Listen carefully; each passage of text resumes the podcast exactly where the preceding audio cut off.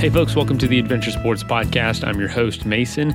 Today's episode is really cool. We're talking to Renan Ozturk and Freddie Wilkinson uh, about their recent adventure in Alaska and film that came out. The, the, adventure was a few years ago, but the film came out last year, uh, The Sanctity of Space. But you might know Renan's name from uh, some other projects. He's an artist, he's a filmmaker, and a professional climber. He has been involved, uh, very well known as the first ascent of the shark fin route, shark's fin route on Meru in the Himalayas, which was uh, with Jimmy Chin and Conrad Anker back in 2011. And that was documented in the documentary Meru, which came out in 2015, which kind of led the way to Free Solo, Alex Honnold's film. And so Renan is is legendary. Freddie, I didn't know as much about, but his stories were awesome. Such a great storyteller, such a great communicator. I really enjoyed this conversation. It was a little bit uh, muffled. The audio kind of went out. It was three way Wi Fi videos, people coming from all over the country. So it, we were all spread out. Um, and so it didn't come through great all the time. But if you can work through that, it's a great conversation. And yeah, this was awesome. And so the sanctity of space is about uh, Renan and Freddie's adventure on the Moose's Tooth Massif, kind of a almost a sheet of mountains, like this curtain of mountains that you traverse, and it's following the Washburns, Bradford Washburn, the famous Alaskan photographer's expedition from way back in the day, like back in the 50s. This experience, and they're filming it and showcasing it and telling the story of Bradford, who was very accomplished mountaineer and photographer, and also his wife Barbara, who was the first woman up Denali to summit Denali, all kinds of stuff. They're graduates of Harvard. They're just legendary people. And so the film that we're talking about goes into that story as well as Renan and Freddie's climb of the Moose's Tooth Massif. So I hope you enjoy. And I hope you continue to support our sponsor, Gnarly Nutrition. And let's go ahead and jump in.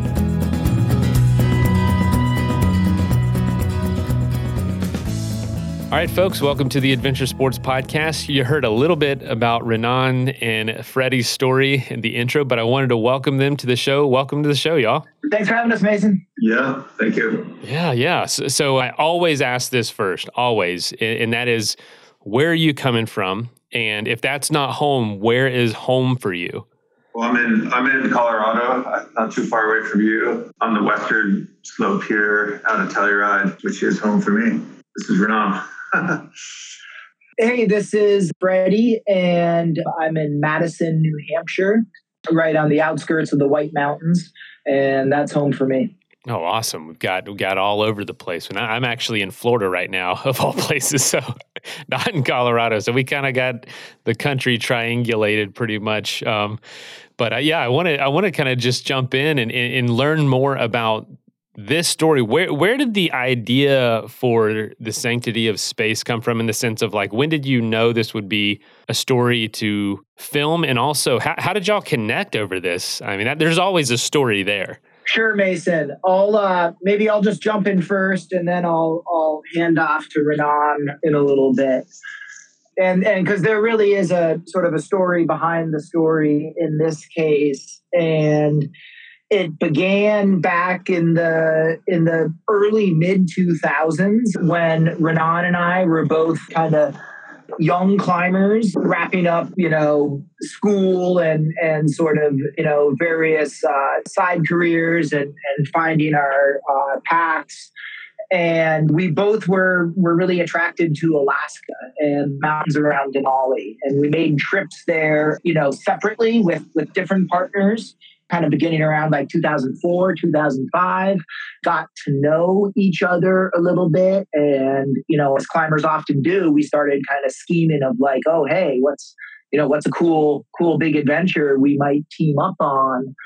And I had had sort of had this idea about the Moose's Tooth Massif. And it was, you know, partly born from um, a lot of the the aerial photography, and we can talk more about this, I'm sure, that I had seen that was uh, basically a traverse of the whole mountain uh, massif. And I shared that idea with Renan and another friend of ours, uh, Zach Smith, probably around, well, let me see, it's in the movie, it's in uh, uh, 2008, 2009. And then, um, you know, lots of Spencer uh, uh, happened after that. but that's sort of the origin story, if you will. Yeah, and a lot of and a lot of people ask, when does a climb turn into becoming a, a film?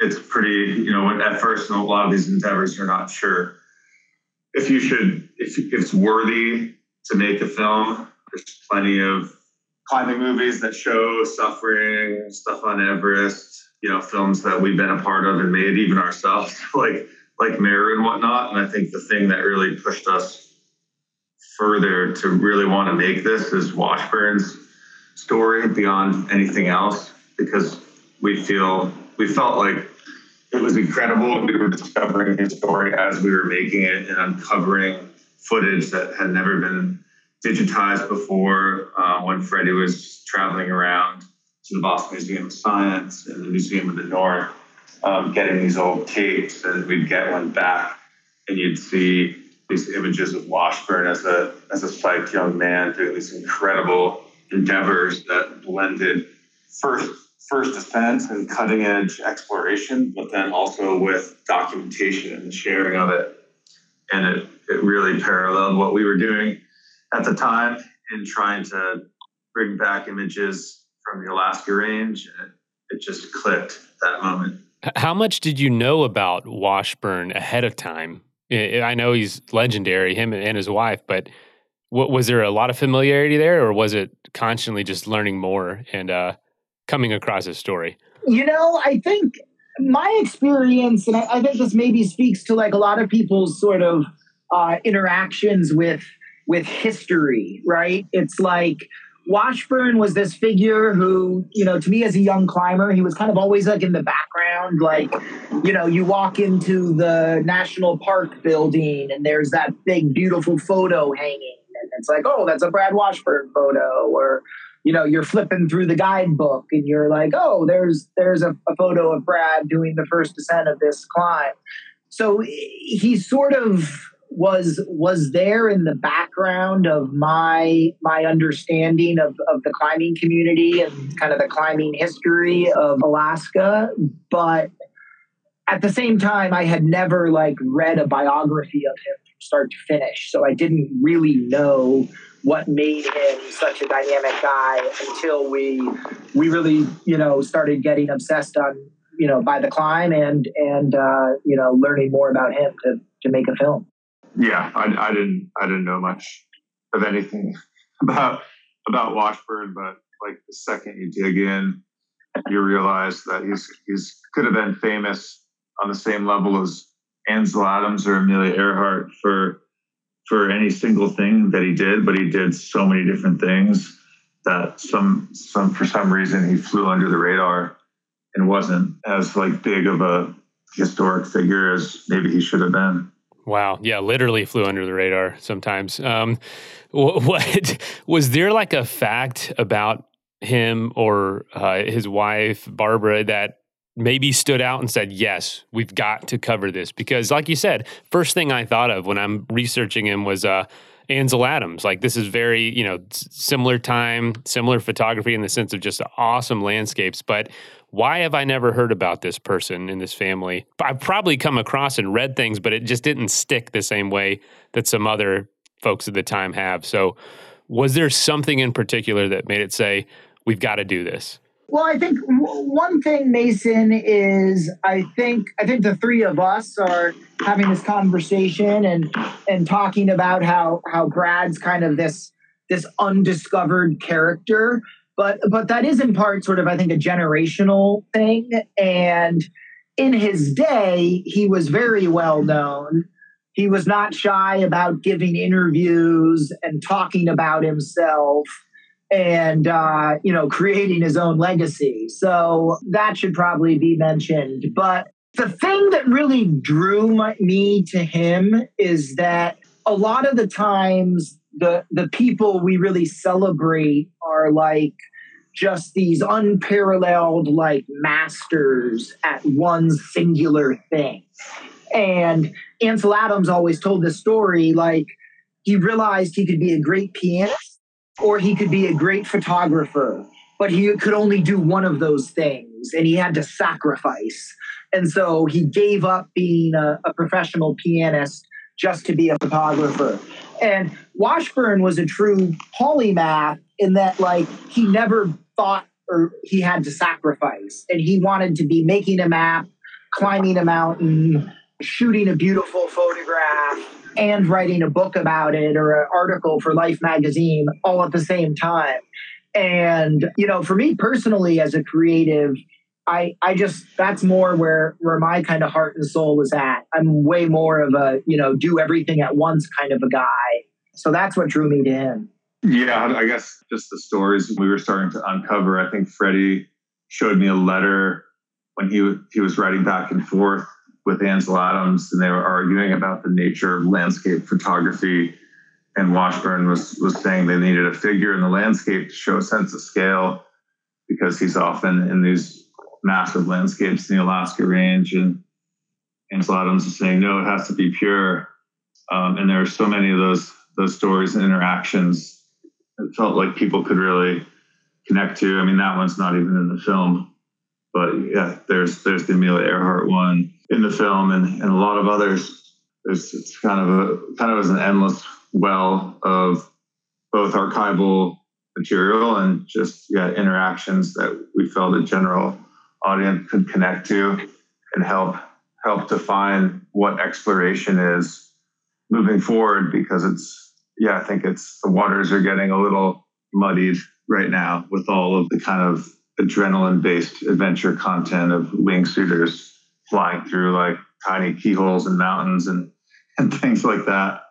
yeah, yeah, that's uh definitely can be uh, enticing when when you see the attention some of those extreme things get, but yeah, going back to just kind of the multifacetedness of Washburn, I thought it was just ridiculously cool that Barbara was the first woman to to summit Denali and was almost apprehensive about climbing in the first place, but also that Bradford was a graduate of Harvard, had nine honorary doctorates, and had he was a descendant, a direct descendant of folks from the Mayflower. And I just think, holy crap, there's so many things that could make this person and and his wife famous. It's almost ridiculous how much there is to kind of get into. Yeah, yeah, a uh, you know a, a, colorful personality for sure. You know when I when I talk about the film or when I was pitching the film, I sort of described him as like a real life Indiana Jones because he had a day job that was very respectable and he wore a suit and tie and was, you know, director of a, you know, a nonprofit museum, Boston Museum of Science, which, you know, if you're not from Boston or the Northeast, you know, the Boston Museum of Science is is pride of the city sort of thing. And so he was hobnobbing with senators and you know, local dignitaries. And then on the weekends, you know, he'd put on his proverbial fedora hat and go climb a mountain or hang out the door of an airplane. And that was something we wanted to capture in the film, just how how many different things he had his hands in, I guess you could say. That's awesome. Yeah, yeah. When you look at the vastness of the work and the legacy of the Washburns, obviously, eh, I'm, I'm sure, you know, Denali being a big part of Barbara's story uh, and just what they she was famous for. Was there kind of the draw to focus on Denali? Why why the Moose's Tooth massif over some other areas and eh, that they have photographed over the years?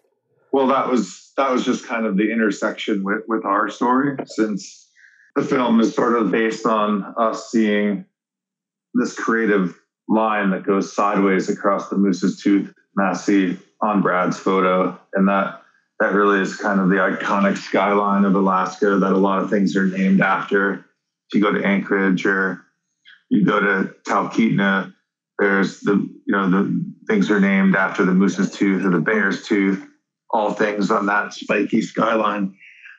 and yeah, and, and, it was it was Brad's uh, I think true love. And there's another part that's not in the film that's really interesting in the in the sense of what we were talking about earlier as well is that he never admitted that he's an artist And in this day and age where everybody and their brother are an artist, quote unquote, posting Instagram photos or TikTok creators, and, and that is its own art form. But to the end of his days, Kurt Markus, who's in the film, tried to get it out of him and say, like, you were an artist, you were trying to create art. He would never, he would never admit it. But I think his, he had this thing where he did absolutely just love Denali National Park and flying in what we call the magic light. And yeah, his photos will stand the test of time. And yeah, that's the that's the cross section with our story, and it just made made a lot of sense. And also, the Great Gorge of the Ruth Glacier was is a, a geologic feature that's really really special and unique. You know, it's bigger in terms of proportions than the Grand Canyon, biggest gorge in North America, uh, so they say. And it was something that fascinated Washburn as a geophysicist and a you know an earth scientist, not only a climber. So, and that's right, you know, part of the Moose's Tooth is is you know the Moose's Tooth rises from the Great Gorge. Unbelievable! That is awesome. Yeah. Yeah. Yeah. So, so wh- wh- why do you think? Why do you think he was apprehensive about calling himself an artist? Do you think it was a point of pride, or was it a, a product of the time? Was art artists look differently then? Like, what what do you think it was? Humility?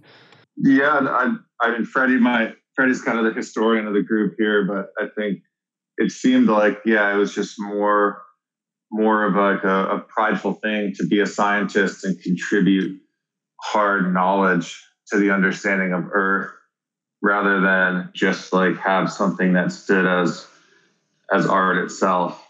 And yeah, like we were just talking about the Ruth Gorge, like he was the first one to to map the depth of it at 4,000 feet thick. So those walls are going down that deep under the glacier and they rise up uh, much higher than walls in Yosemite from there. And then just, just everywhere he went, he added to the body of knowledge. And that we were we were calling that you know the search, the search for for knowledge, and that that kind of is this endless process. And I think for him, photos themselves maybe didn't contribute to that as much as the hard facts. But the irony of it is that, especially for me, seeing the beauty of his photos are what what drew me in to the story and why we why we even made the film in the first place, even though um, that's that's not what he was after. So fascinating. Yeah, there's um, I would love to see a 3D rendering or maybe well an artist's kind of expression of what that area would look like without the snow, like how amazing those rock walls would be. Like like Yosemite, you know, it's just there's no glacier, there's nothing there, just what it would look like. I, I hope we don't ever get to see that, for, literally, um, but it would be neat to just for perspective, kind of like the 90% of an iceberg you don't get to see because it's underwater. That'd be really cool. Does that exist? Let's take a quick message break and hear from the folks that help make this show possible.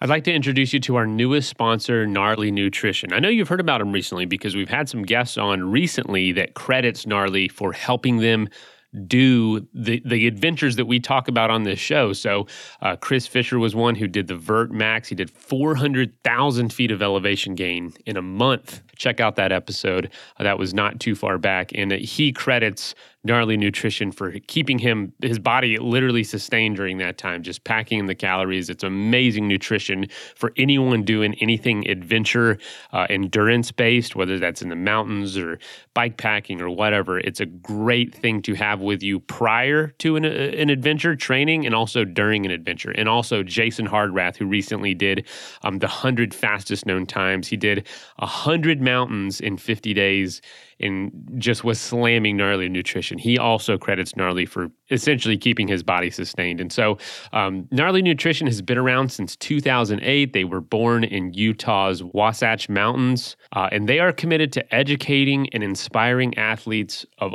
all levels to be as nutritionally sound as possible. Their nutrition supplements are certified by NSF and have science backed products free of hormones, free of GMOs, proprietary blends, uh, and nothing artificial. So, Gnarly is going to help you get ready and help you sustain during uh, those huge adventure efforts. So, if you're looking for the best tasting and the most trusted sports nutrition brand for any endurance athletes, go to Go gnarly, and that is G N A R L Y dot com, and use the code gnarly adventure 15 for 15% off. And just, you know, a personal plug here I love Gnarly. I love the folks there. They're doing such a fantastic job. They have been so great to work with. Uh, they helped provide some products for um, our Journey to 100 film series uh, that we were doing giveaways with at the end of every film screening. So it's been a pleasure to work with them so far. So if you'd like to support the folks that are supporting this show, definitely go visit gognarly.com. That is plenty of that for now. Let's get back into the episode. It's coming. Um, really cool, actually, that you asked that question, Mason, because Washburn, you know, and this speaks to part of his legacy, as he got older in life, he sort of carved out this niche for himself as being sort of the godfather of different expeditions and, and scientific studies where he'd find a group of young scientists or climbers and kind of suggest a good idea to them and then send them out into the field and, and see what they come up with. And one of those endeavors was working with some young scientists. I believe they were glaciologists from University of Alaska Fairbanks. Don't quote me on that. And they went out, measured how deep, how thick the ice was in the Great Gorge. And that was like conducted in the 1980s, uh, 1990s those same guys have gone back just this spring with modern state of the art technology and, and resurveyed it just, uh, I believe it was this May, like last month. And so, you know, it'll take probably another year for them to figure out what the data means, but I would expect that, like, that cool 3D rendering you're asking about, you know, maybe something that's that's possible in the future. That would be really cool. Yeah. That would be really cool. Maybe Renan would uh, be able to do a painting of that then, what it might look like. Yeah, I mean, we've done even the Nat Geo Everest project that we did a couple years ago um, with another friend from the New Hampshire area looking for the body of Sandy Irvine to try to solve the mystery of who first climbed Everest because it's still kind of under question. It was all based on a Washburn photo that he took out of a uh, what was the type? What was the plane Freddie? Wasn't it like a spy plane or something? It was that was a Learjet. Learjet, yeah. And the mysteries and the knowledge that that his photographs uncovered are, are still fueling all these kinds of things. And it's yeah, it's, crazy how much it lives on. Since we have this archive of aerial footage of the Alaska range with this gyro stabilized camera system that you that you saw in the film. It's kind of one of a kind. We hope to eventually just kind of put that out there for folks wanting to use it to make films in the name of conservation and pass it on, much like Washburn. Wow. Well, speaking of that, I, I would love to hear. You, there's this amazing photo of the moose's tooth where you, I mean, you look at it by itself and it looks like how could anything be bigger than this or more epic or more awesome and then there's this amazing photo of the moose's tooth with denali in the background and it's like holy crap you forget that it's like a third of the size and despite how epic it is that denali is just massive in the background which is so cool because so many films so many projects are focused on the biggest the largest you know the best the the highest you know, the 14ers in Colorado, for instance, get so much hype that people forget there's almost 700 13ers just as epic and probably a better experience because you're all alone. Um, what was it like at the top? What was it like looking around from that point of view, not being the biggest thing, but being on an epic adventure? Well, I, I would say that often, like when you're on the biggest thing, it's it's not the most stunning viewpoint. And what's so incredible about the Tooth Traverse and the Moose's Tooth skyline is you're you're on one of the most incredible skylines that you're looking across at the west side lineup of the Great Gorge, which is, as Freddie said, the largest gorge in North America, even bigger than the Grand Canyon.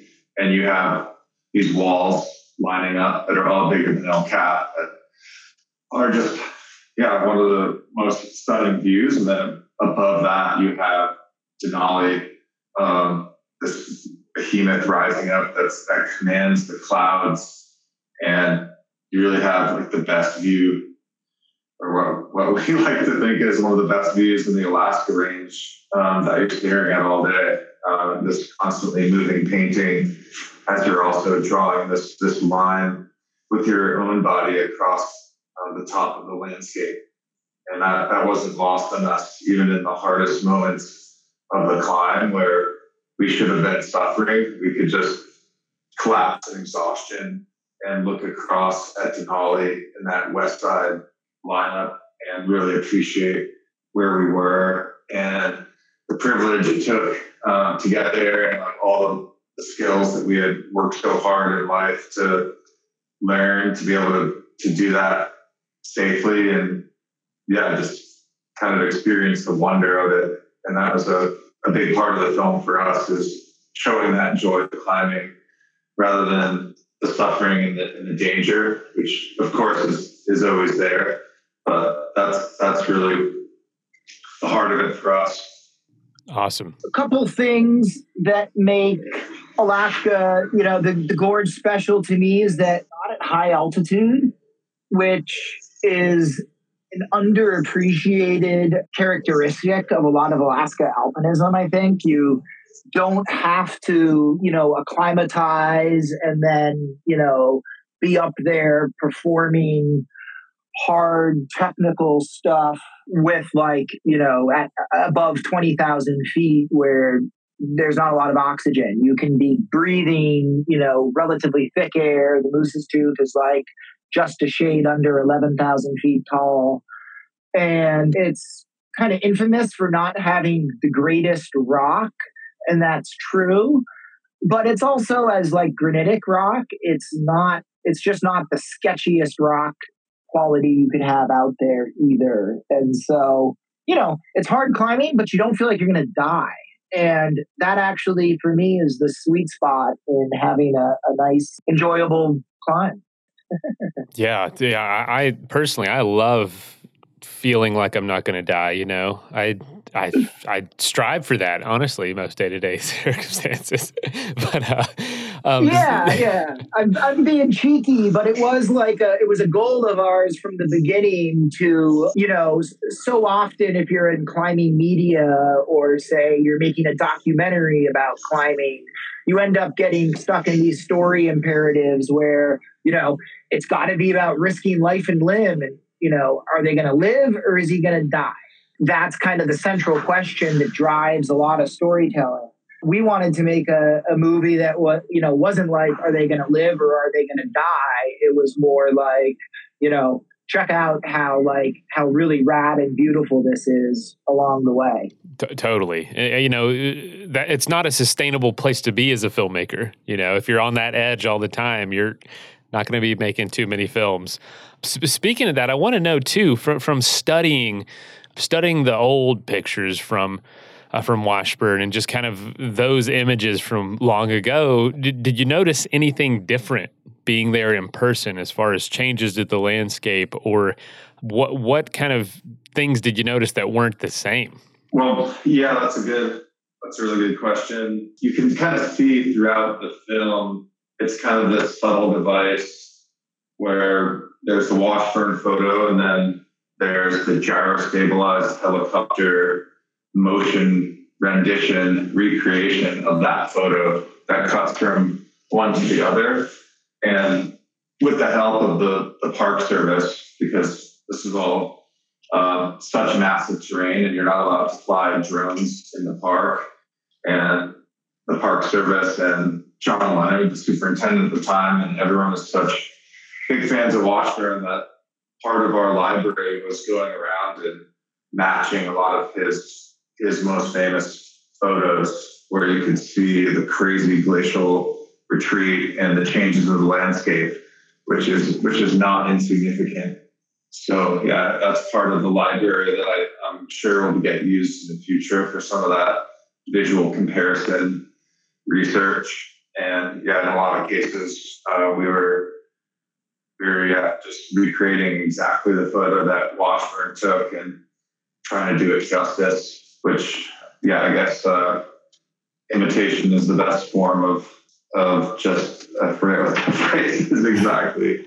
But yeah, it's we we were such fans at that point as well as the Park Service, and it, it was a, a really magical couple sessions that we had traversing the range, not only documenting a lot of it like it had never been seen before with this gyro stabilized camera system on the, the park rescue helicopter. It wasn't being used for rescues, but also just seeing the changes since when he first photographed them. Was there a uh, understanding of the speaking of like high tech stuff like that? I know that what you were physically wearing was also probably pretty different than what they were wearing. Just um, a lot has changed in the last uh, century half century. Was there were y'all aware, just knowing the historical perspective, like the difference in kit, literally what you had versus what they had in the same areas, and was there like a heightened level of respect after that? Talk about maybe some of those realizations. Yeah, I think Brad was a planner. Was kind of famous for his uh, his Lucania climb that we talk about in the film a little bit and that's known as the sort of one of the original light and fast uh, kind of go for broke, you know, big mountain climbs. But that was really the exception to the rule for him. He was much more of a planner and a meticulous, like, you know, let's bring 600 pounds of stuff to base camp kind of guy. He never had a single accident. Wow. You know, with with you know on any of his mountaineering trips. And um, you know, I think that speaks to you know the kind of operation he was running. Yeah, and, when we did the recreations, we we started to uh, you know research well, leather flight suits and things like that, and that was a cool exploration into like some of the older gear and like realizing how how effective it, it was. And its its pitfalls, but also its strengths but yeah, we, we definitely had a much easier time climbing with all the ultra lightweight modern gear and just gave us a lot more respect for for what he was accomplishing and you see how heavy the camera and the tripod they're carrying to the top of Denali is, which is still one of the harder climbs in the world. Yeah, it was it was no joke. Um, you know, the physical capability and just like grit and determination that that he had and Barbara and their whole teams. I do see a similarity, Renan, though, because you bring a lot of shit on your expeditions too. and like, you know, any Renan expedition, Mason, there's 10, 50 pound bags for all the camera gear. And so Renan might give Brad a run for his money there. Yeah, it's kind of a counterintuitive thing. Like, I mean, all of us got it. we weren't even filmmakers or photographers really mixed with climbing until the cameras got digital and really small. But then once we discovered the small cameras, we just wanted to risk ourselves and, and our physical capabilities, not, not just to climb the peak, but to carry bigger cameras up them. And yeah, you, you can see it in the film, where, whereas you have to pick the right partners for that who are sort of down for the, the creative endeavor of making it harder just for the sake of documenting it at a higher level. And at a certain point, our buddy Zach just wasn't into that, which is which is totally fine. But yeah, there are points where he'd be on the traverse attempting it, and he would he you know the leader goes out without a pack and the follower carries the heavy pack and I'd be out in the lead and look back and Zach would find some big microphone in the in the path that he had. You know, he's the guy who weighs every gram with tiny scales before you leave for the climb, and he just gave me a dirty look and keep climbing. Um, and that you know eventually fell apart for him, where he sort of fell out of love with the with the process that we were involved in in trying to document this first ascent in the spirit of Washburn. He just wanted to climb for the the purity of it and that's a, that's an interesting subplot in the theme and the intersection of um, so it's an interesting subplot in the film with the intersection of just how professional climbing and the different forms of creativity are involved in these big endeavors. It's not not the same for everyone. There's no right answer, and we're still great. Buddies with that. He's he's killing it, and it's like has a has a family, and his his joy revolves more around the art of flight with paragliding and and windsurfing at the moment. It is a balance you know there's i am not someone that does a great job of documenting my trips. And there are many times where i wish i was just to be able to share it in a better way. But when i attempt to it doesn't go well so i kind of leave it up to people like y'all to oh i've been there that's the place that i was telling you about that's the thing i did um, so i'm glad that there are folks out there that do find a lot of joy and passion, have a passion for that because it's needed. You need to be able to see these things to one aspire to them yourself, and two care about them, care about these the conservation, care about history, uh, and want to protect these places. So it's definitely a balance. I, I want to know too. You know, this is such a daunting uh, task. There's so much, you know, serious energy. There's a lot of logistics. What's maybe one of the funniest situations on this whole experience of producing this film that y'all found yourselves in? Maybe it was on the climb itself or getting ready. Was there anything you look back on and say that was that was hilarious? I was to tell the story of like trying to do that recreation, and we're trying to find like hemp rope to create the cat's cradle that Brad tied himself up in to hang out the plane. And Taylor, our, our producer, is, is, uh, is ordering stuff to our house. Like one day a package shows up from, from kink.com. And we're like, Ooh, what's it's not going to be? I guess she didn't know it at the time, but the hemp rope came from from kink.com for the recreation. That is funny. That is funny. Golly. Um, what about you, Freddie? Yeah, I uh, really a lot of a lot of hijinks. You know, the the, the recreations, and we had we forged a really really nice uh, relationship with the uh, Museum of the North at the University of Alaska Fairbanks, who gets a shout out and a thank you. They you know, we went up there and they actually have uh, a collection of Brad's 1930s uh, mountaineering equipment like preserved in their museum as like an archive for you know generations of people to come to understand how you know the first mountains were you know big mountains were climbed in Alaska. And that was really cool to to go and and talk to some of the folks who curate that and um, then somehow we convinced them to let us borrow Brad's camera which Brad had donated to the museum. And then, like late in life, when he was kind of a, a an older gentleman, he had gotten to this kerfuffle where he asked for the camera back, and the museum said, "Well, sir, it's it's in our archive. We need you to sign this paperwork or whatever to get your own camera back." Brad got all grumpy about it. And so there was this already this hilarious story about it. And so they were like, well, we just want to make things right. And like you know what? We feel like we can take a chance and we'll just loan you this camera.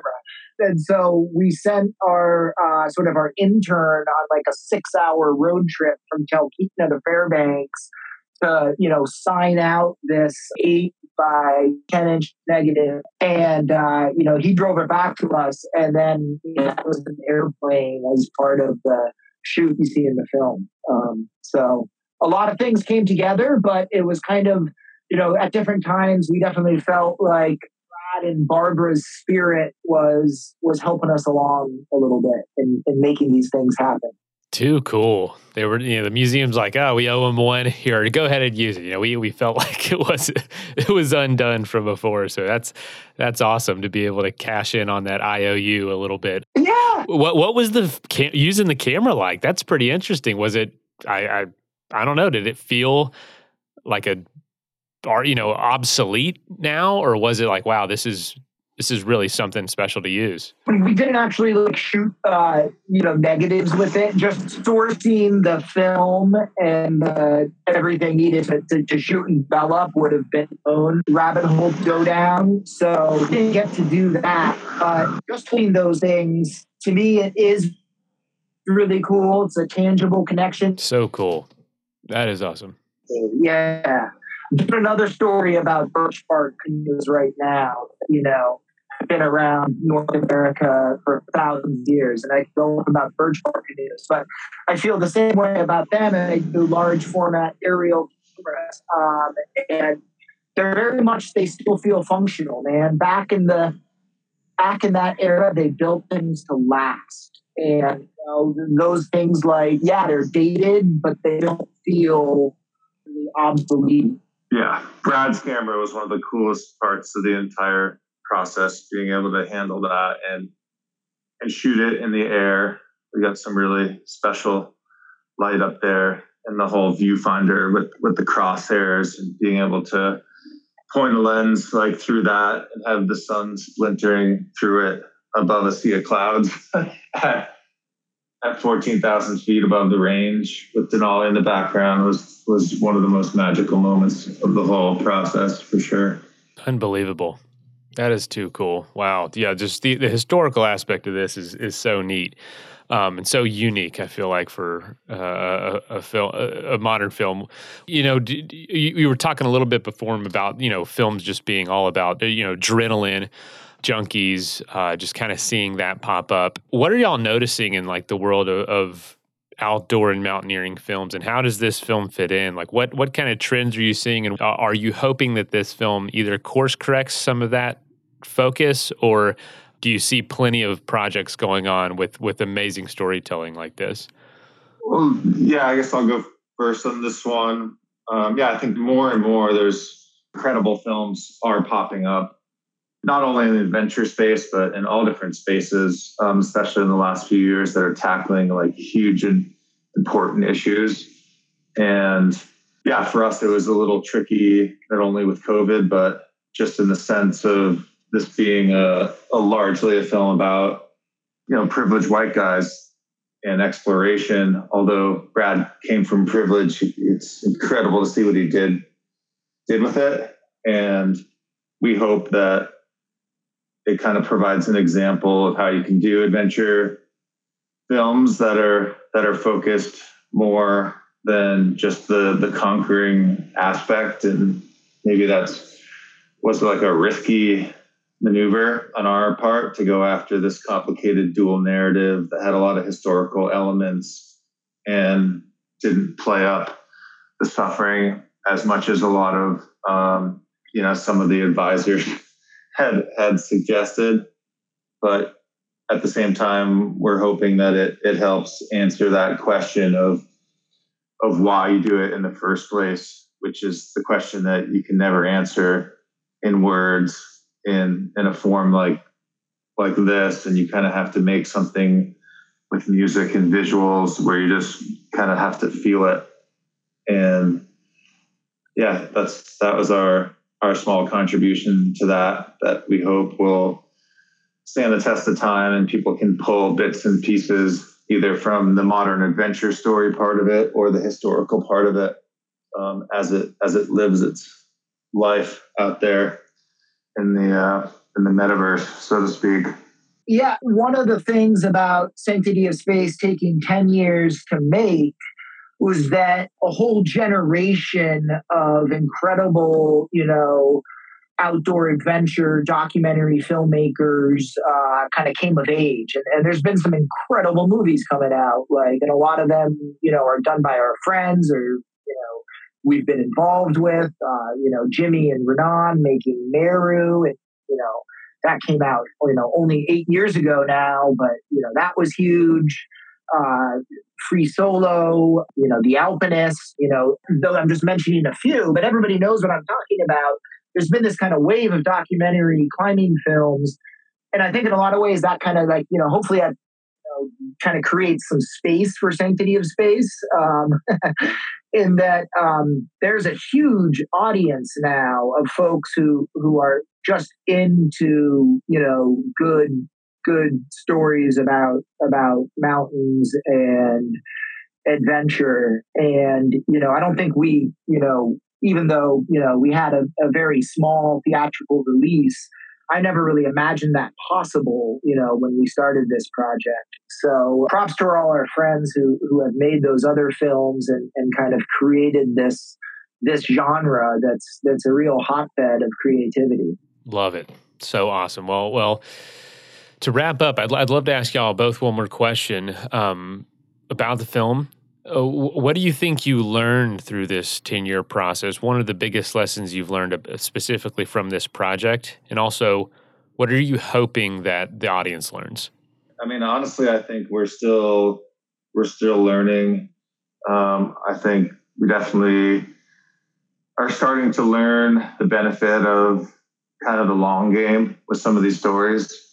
Since this was over ten years, and there were there were ups and downs, and sometimes question marks if we should proceed. And I think we we learned that is, you know, the satisfaction of actually finishing something that that's that's so long and difficult and has so many parts to it. Um, that's just sort of on a on a personal level. Obviously, the whole film itself was an exploration and learning into Brad's Brad's life, and when you're making like a film and collaborating with so many different artists, you're constantly learning through them. Um, just quick shout out to to Logan, our composer, the incredible music, which was recorded live with the orchestra in Budapest. Um, and that that's always a process that's mind blowing that you learn so much of, um, about like the musical language. But I think in general, we just hope hope the audience takes away a little bit of the joy of climbing and the majesty of the Alaska Range. There's never going to be a, a, perfect way to to do it justice um, on on camera, and there's always going to be the next greatest technology, and you really have to go up there and take a flight over the range, and you'll you'll probably be brought to tears. But we hope that people take away um, a little bit of that emotion at certain points of the film, and some of the some of the moments that we captured, combined with Brad's raspy raspy uh, voice guiding us through. Yeah, everything Renan just said, and you know, hopefully, you know, this movie reminds everyone and, and ourselves included just to cherish those, you know, partnerships and um, human bonds that you, you know, forge and, and maintain through adventure and exploration, however it fits into your life. And that's kind of a big message of like Brad's life. He says it, you know, much better than I just did in the film. But, you know, when you're lying on your deathbed, you know, you're probably going to remember, like, you know, who were those people you were with when you were, you know, camped out on the glacier and, you know, a week of bad weather, you know, way back when when you did that expedition or, you know, who was your buddy you did that road trip with to, to go climbing for the summer? You know, those are probably the things that you're really going to carry with you, or so I've been told. So fantastic, y'all. Well, thank you so much for sharing your thoughts on the film and just some of the reflections. I know it's out right now. Um, we're going to point to folks uh, where where they can find it. But is there a particular place you want folks to watch over over another? I'd say it'd be nice to bump up our status in the charts since in on iTunes specifically, since uh, it'd, be, it'd be fun to to take down the Jackasses at number one, the Jackass Forever movie. um, that would, uh, in terms of the juxtaposition between adrenaline fueled antics and kind of this deeper exploration into the ethos of adventure, that would be a good case study. So I'm curious to see how that plays out. So I'd probably point people towards iTunes. iTunes, it is. Yeah, let's uh, let's take down Jackass. I mean, it's it's you know a reflective, inspiring work as well, but uh, definitely of our generation, and we'll probably go down in history. But yeah, to- totally. I think your movie's a little a little more a little more insightful for sure. But uh, well, awesome, y'all. Well, thanks for jumping on, and thanks for the work you do. And I'm looking forward to get it out there to the world a little, a little bit more through our audience. So, uh, yeah, have have a great day, have a great weekend, and we'll talk soon. Awesome. Thanks for having us, Mason.